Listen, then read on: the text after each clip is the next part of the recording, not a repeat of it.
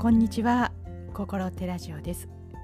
今日はですね結婚にまつわるお話を少ししたいと思いまして。あの私事で大変恐縮なんですけれども先日結婚記念日を迎えましてね。それであのこのテーマを考えついたわけなんですけれども、まあ、結婚のことをねくどくどとあの 述べたいわけではないんですけれどもパートナーとの関係でねあの14年経ってもなぜこんなにこうパートナーに接するのがこの怖い恐れのような気持ちがあるんだろうというね、まあ、それについてはなんだかねあの年数を重ねるごとにその怖い気持ちというのがね、まあ、徐々に大きくなると言いますかね強くなると言いますかそういったことを感じたわけなんですよ。でそういった心模様をねやはりちょっと覗いてみたいなと思いません？私だけ？そうなんですよ。あのもう実際ね日常生活の中でパートナーとこう向き合ったり接するっていうのはねもちろん日常でこう繰り返し頻繁に行われている日常なんですけれどもね。でパートナーの顔を見たその時にやはりうわすごく怖い気持ちがあるなと。いうずっと感じているわけなんですよ。でねこれがね嫌かというと私の場合そうではなくてやっぱりこれがね長く結婚生活長くって言ってもねまだ14年なんですけどね。もう大先輩方はいっぱいいらっしゃるのでね。やっぱり結婚生活をこうね続けていく上での醍醐味といいますかね。この解決しきらない自分の中のねこの心模様がこの積み重なっていくといいますかね。大きくなっていくというかこう向き合わざるを得ないと言いますかね。おかしいですねこんなのね。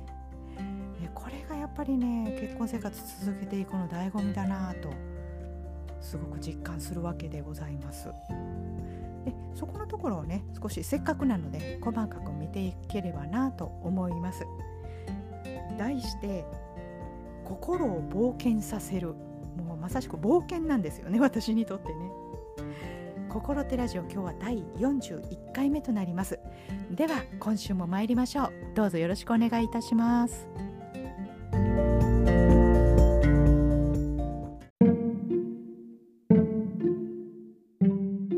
心手ラジオ。はいそれでは今週のテーマ心を冒険させるということで進めていきたいと思います。では結婚記念日のお話をしましたけどね。まあ、結婚記念日だからといってもちろんねあのスルーッとね過ぎていくという方ももちろんおられると思うんですけれども 我が家はですねあのもう1ヶ月ぐらい前からですね今年はそうですね、うん、5月のね初めからあの結婚記念日期間だということでね約2ヶ月ほどねあのお祝いムード満載でね。私が私がですよ。もうねパートナーはもういいやんって言ってるんですけど私がそのようにね過ごしました。でそれには理由があってですねあの私たちの結婚にはねたくさんの方が関わってくださっているわけなんですね。まあ言いようによってはね窮屈といえば窮屈なんですけどね。まあ、だからこそ続いているといえばあのそういった側面もあるかと思います。で私たちはですねあの14年前にカナダのバンクーバーで、まあ、同性婚という形でねあの法律的な結婚しましたもちろんあの日本国内ではね何の効力もないんですけれども、まあ、それを良しとした上でね2人で同意の上で、まあ、あの海外で挙式したわけなんですよ。その際もね、まあ、友人知人たくさんの方からお祝いをいただきましてねあのすごくねあの示し合わせた上でね大きなねお花をねあのホテルのお部屋にいただいたりであったりとかね。ねものすごくたくさんのねメッセージをいただいたりとかね、まあ、そういった感じでこう、まあ、2人だけでひっそりと挙式っていう感じではなくてね。あのまあ友人夫妻もね日本から駆けつけてくれましたしね。もう結構こう気持ち的には賑やかな挙式であったわけなんですよ。であの日本に帰ってきましてまあその年にあの小さな結婚披露パーティーを友人たちを招いて開いたというのもありますし、まあ、パートナーがね性別変更したというのもありますのでその5年後に日本では入籍をしたということもあります。だからねたくさんの過程を経てたくさんのプロセスを経てですねでたくさんの人の手を借りて、まあ、結婚をしたわけなのでなんとなくね2人だけでというよりはですねやっぱりこの初心に戻ってですねまああの日頃日常生活の中でねまああの不満文句、まあ、恨みつらみ たくさん積み上がっている。もちろんもうそれはねそうなんですけれどもやっぱり1年に1回この時期はですねたくさんの方のお顔を思い浮かべ、まあ、感謝し懺悔もし まあそういうね期間にしたいと思っている、まあ、だからねちょっとこう新鮮な気持ちで続けていけてるということもあるでしょうね。でこの結婚記念日ということに関してですねあのいつもちょっとね小さなチャレンジを続けていこうとね私が決めていることがありましてで、まあ、バンクーバーでの挙式なんですけどねあの大きなねあの、まあ、石造りの教会で結婚式を挙げさせていただいたわけなんですけれどもそこでですねあの誓いの言葉の代わりに誓いの手紙というのをねお互い読み合ったんですよ。でそこでね、まあ、あのパートナーの手紙の内容はねあの私の胸の中にあって伏せますけれども私が誓ったことがですね、まあ、新しい扉を、まあ、2人の人生に開き続けることを誓いますということをね誓ったわけなんですよ。で新しい扉ってなんだということでねもうあのとても大きなね足かせをね課されたというね雰囲気ではなくその新しい扉っていうのがね私にとっての捉え方はやっぱりねあの心の新しい扉をね開いていくっていう意味合いで自分では捉えているような感じなんですよ。でもちろんねあの14年前はもう私も少し若かったのでほんのちょっぴりねこうね鼻息ふんふんでですねまああの2人の人生をこうね成功させようみたいなね。そういうこう気合十分な感じでねやってたわけなんですけどね。まあ仕事も成功してもう人生も大成功者だ。鼻息ふんふんって言ってね。そういう時期もあったんですけども年月がね経つに従ってですねそういったことというよりはやはり夫婦生活を営んでいる上でね皆さんどうですかね？こうお付き合い長くいらっしゃる方ね。夫に対してね気持ちが閉じていくんですよ。ね、そういったことをしているとねああ誓いの言葉があったのになって言って。どちらかというと新しい扉というのはこの自分のこの心の扉をねこうパタンパタンといちいち閉じないでですね。閉じるということはねちょっと傷ついてるんですよ。傷ついてもうあの開いているのがしんどくなったのでパタンパタンと閉じていくわけですね もう傷つきたくないっていうので。で結婚記念日が来るたんびにその心を閉じ続けていればねあの一番身近な人に心を閉じているっていうすごく寂しい話じゃないですか。でそこで、まあ、あの新しい心の扉をパタンとまた開こうじゃないかということでね、まあ、年々ちょっと心がけていることなんですよ。でさあ今年ということでね。ねそれをあの後半でねまた少しあの詳しく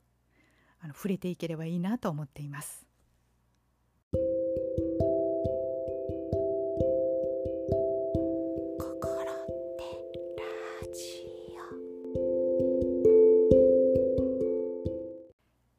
それでは後半続けていきたいと思います。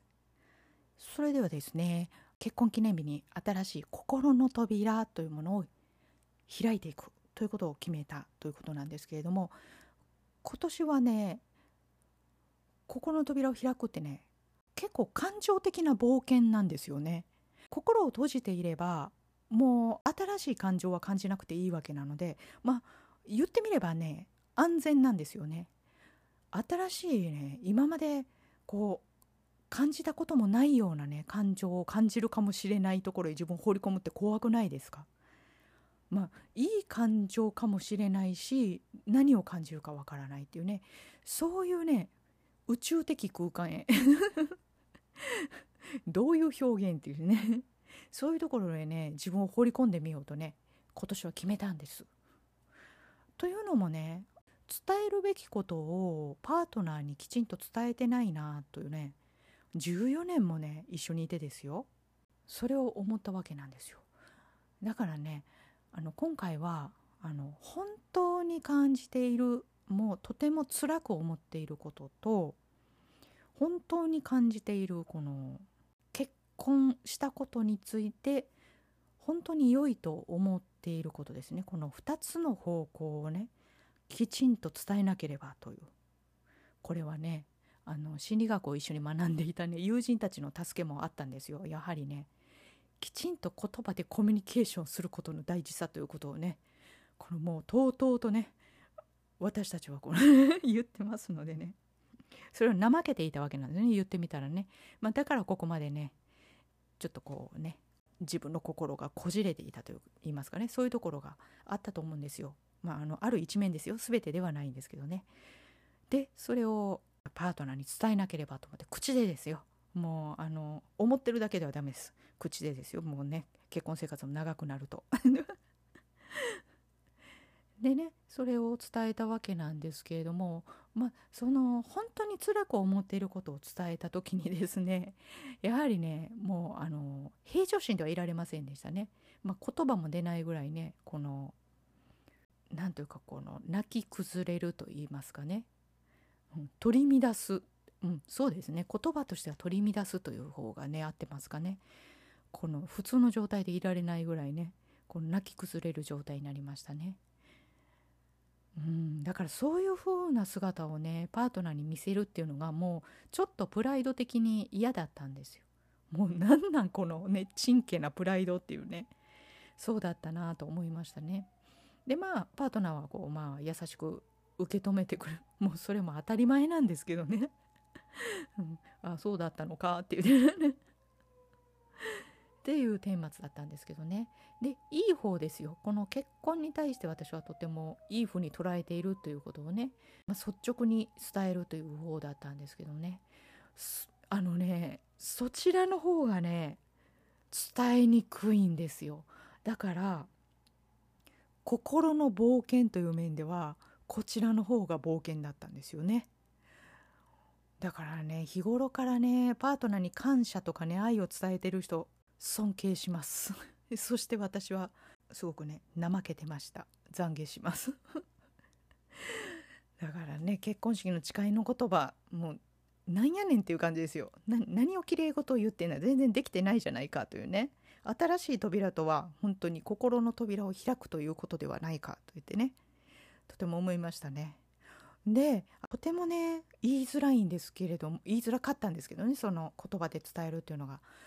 でもう言いづらいどうしよう言おうか言わないとこうかっていうね時間があまりにも長かったので。でそのね私の様子変だったと思うんですけどね。パートナーが面白い。ずっとね何かこの人の口から出るんじゃないかって言ってね。あのちょっと待ってくれて あ待ってくれてるって言ってね。ねちょっとね時にはこうあまだ出ないのかって言ってねまあスマホに目を移したりとかしてね こう普通にしながらね待ってくれてたんですけどね。でまあ言えない時間が長かったのでね私もねちょっとこうこう自分をね鼓舞したりちょっと諦めたりいやいやいや頑張らないとやっぱり今日は無理かもっていう時間がね長かったのでこれなんでこんなに言えないんだろうって言ってねちょっと考える時間もあったんですよ。バカですね。でなぜだろうって言ったら照れだろうか。何だろうか。これを言ったらパートナーに負けちゃうって思ってるその競争心だろうかとかね。いろいろ考えたわけなんですけどね。やっぱりねこの経験したことのないことを経験するかもしれないというね。この恐怖心。これがやはり一番大きなのではないかなと思いますね。だからねあの悪いことを伝えるっていう方ももちろんそうなんですけれどもそちらの方がちょっとね自分にとって想像ができるような感じなんですよね。でいいことを伝えるっていう方が自分にとってこの想像もできない方へね自分が冒険してしまうんじゃないかというこの恐れですよ。だからねこの結婚式で誓ったこの新しい扉というのはやっぱりこのいいことを伝えていくっていう方こちらの方の扉を開けていくっていうねこの扉を開けるっていうのはねこのすごく頑張れば何かがあの成功するかもというねそういった、まあ、期待ではなくねもう自分の意思でできることもうこれに限るなと思いましたねだって自分でこう口を開いてね言うだけなのでね自分の意思でできますよね。まあ、大体成功を期待するとかねちょっとこう運とかまあ将来の遠い夢だったりするんですけどこれについてはね自分の手元でできるということでね だかこれがね心の大きな冒険だったんですね。であのパートナーとの関係というのはねこのように心が冒険できるということでねやっぱり私が気に入ってるっていうことはねここの部分ではないかなととても思いましたね。それにパートナーを使ってるっていうね それはどうなんて思いますけどね。まあ、それを自覚したね結婚記念日となりました。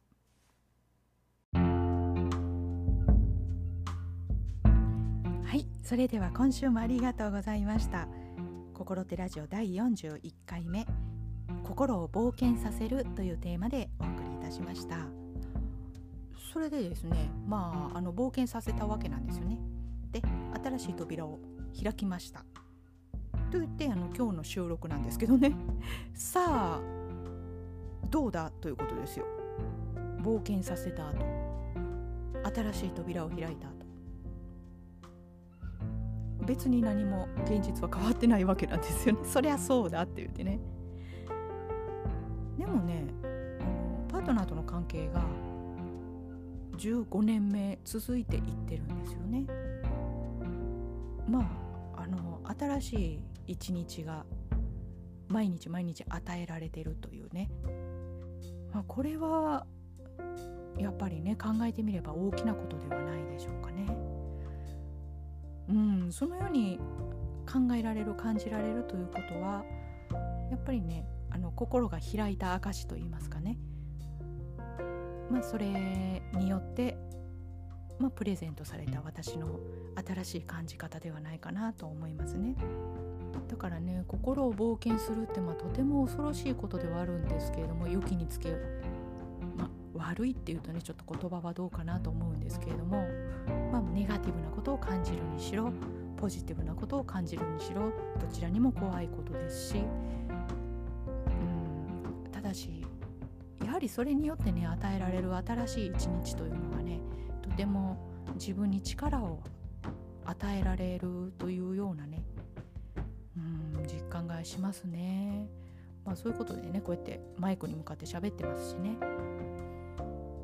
でまああの私の場合あの文章をこれから書いていきたいということがありますので、まあ、明らかにねそのネタになってるわけですよ ネタにされる まあそれは大変ね大きなプレゼントではない思いますね。さあ皆さんはどのような体験でしたでしょうか？はい。では「心ってラジオ」では引き続きお便りを募集しております。ご質問ご感想どのようなことでも結構ですので、まあ、体験談とかね そういったものもねお伺いできれば大変楽しいかと思います、はい、メールでまたねお送りいただければと思いますのでどうぞよろしくお願いいたします。それでは来週金曜日また心ってラジオでお会いできればと思います。本日もありがとうございました。心って浜田亜希でした。ごきげんよう。